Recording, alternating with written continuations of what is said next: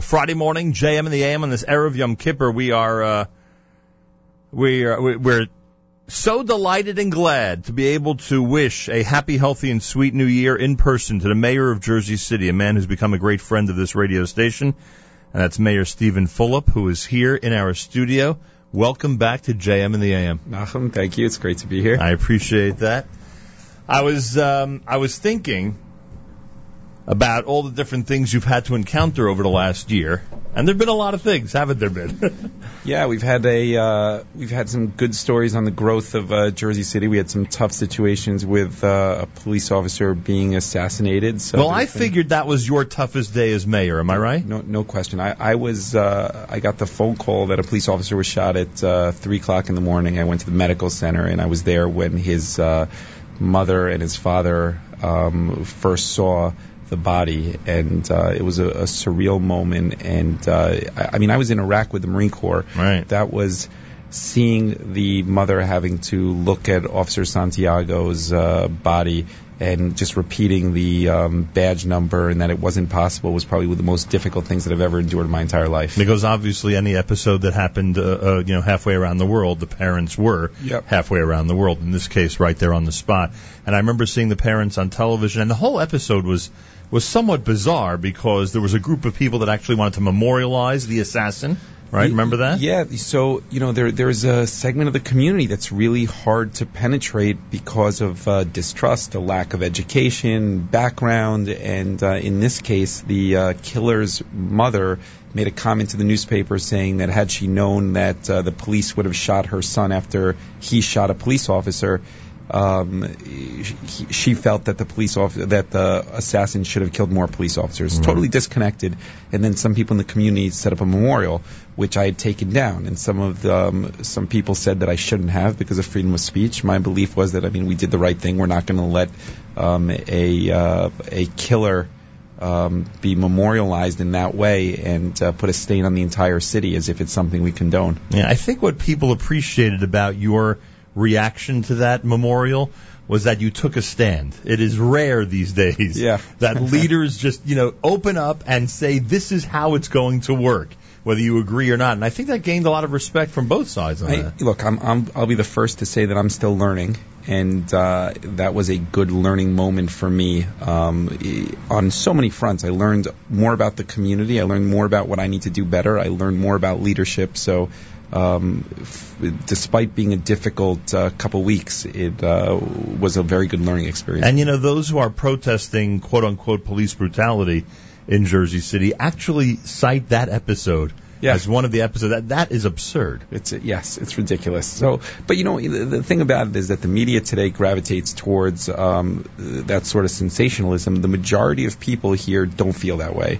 The majority of people feel that uh, the city's moving in the right direction, that we're growing. And you'd say that across the board, every ethnic group. I mean, every every. It doesn't make a difference if you're because you know what kind of diverse ethnic makeup you have here in Jersey We have City. 75 languages spoken in our school. I can tell you that people in the African American community, the Hispanic community, the Muslim community, the Jewish community, the uh, Caucasian community, across the board, people feel it's moving in the right direction. It's not to say that it's perfect, Right. but it's progressing. Oh, there's no question you've had a good year. I mean, yeah, it's been it's with been, all the tough days, it's been a really good yeah, year. yeah. Uh, Mayor Steven Fulop is here, Jersey City Mayor, of course. Uh, You did learn a lesson that we learned somewhat a couple of years back when we rented out this building for a day or two to uh, Disney to film a movie here. We learned that Disney basically controls America. Uh, you learned the lesson that the NFL basically controls America, right? When, Yeah. when you saw the Super Bowl come to this We town. I was actually I, I was actually uh, at Disney's complex for my first time in Los Angeles two days ago.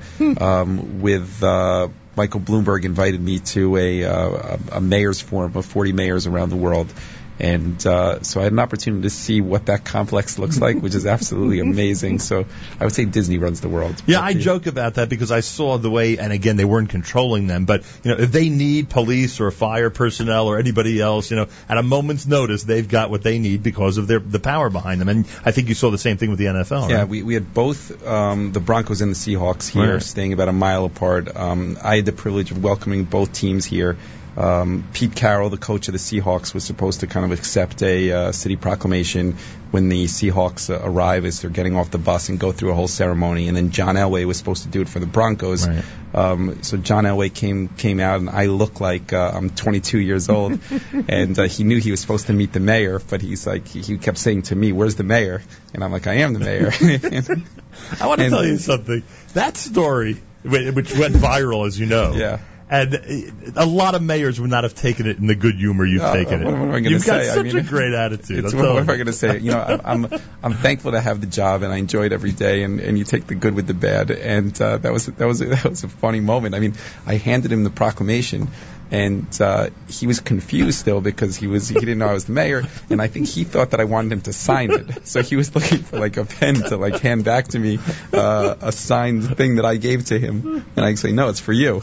Unbelievable. Tell me about this immediate area. Those of us who are in the Montgomery Street, you Yeah. know, Little Manhattan area, whatever you want to call it. There've been so many names since we moved in in 1998. And it seems to me that there's not as much hustle and bustle here on a regular day like it was years ago. Would you say that's accurate or not? Um, no, I mean, so Jersey City is growing. We uh, will overtake Newark as the largest city in the state of New Jersey um, next year. Wow. Um, the 20 largest buildings in the state all will be in uh, Jersey City. We're, 20 largest buildings? yeah, we're building 50, 60, 70 story buildings.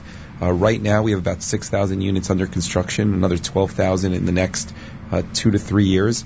And uh, the great thing about it is that we're filling them up as quickly as we're building them. So it's really a great story. Um, our unemployment rate has dropped faster than anybody in the entire region, which is an, another great component of it. And a lot of families, when you get priced out of Manhattan, Right. you start looking for Queens, Brooklyn. well, that's um, obvious. yeah, and, and, and we benefit. So on the employment front, um, J.P. Morgan announced they moved 5,000 jobs over here. RBC's at the end of the year, a block away from where the station is, another 1,000 jobs. So they're coming here. Um, I think in the last two, three years, a lot of the space has been gray space, meaning that it's been rented but not occupied. Right. And uh, that's starting to change. Right. is- It seems transitional a bit Yeah. to those of us who are here every day. Yeah. And from what I hear, just like what's happening with the Freedom Tower, where in 2017, obviously there are going to be, you know, tens of thousands of more people in that area every single day. It seems like this is heading in the same direction. Yeah, you know, you know what's a good indicator is I get to see the number of restaurants that are opening, Right. and uh, that's a good leading indicator because w- when they're printing menus and they're they're opening uh, restaurants, it means that they recognize there's dinner and lunch traffic. So Right. Um, we, we we have a very very strong and growing uh, uh, restaurant community, which is terrific. Maybe you can get uh, you know, that that 24-hour deli across the street was was very good, even for the kosher consumers, because they sold a lot of good packaged products, and it was it was wonderful, and that brought in a lot. I mean, tons of people walk into a large place like that, and I think that may, by the way, be part of the whole psychological effect for us that that block is so much emptier than it was. You know, I, I think that's true. I think that's true. So well, we, we we do. We're need gonna a find a kosher- tenant? We need a, we need a I don't- kosher deli. We don't have a kosher deli. Yeah, here like kosher restaurant would be fantastic, but I'm just talking about you know the regular uh, you know 24 hour place that services everybody that has you know Yeah, all the fruits, vegetables, and packaged deals, uh, packaged items you need. Friday morning, JM in the AM on this Erev Yom Kippur. Happy, healthy, and sweet New Year to all. Mayor Steven Fulop of Jersey City is here. So what can we expect in the next year? I guess a lot of growth, a lot of uh, a continuation Yeah, of what's been happening over the last few months. doing, yeah. I mean, we're going to continue to grow. We're doing some innovative things that I'm excited about on the schools front. We're uh, continuing to do some things on infrastructure and, and public and private partnerships. Uh, Right. We're You know what your reputation is, by the way, and someone said it to me in this building.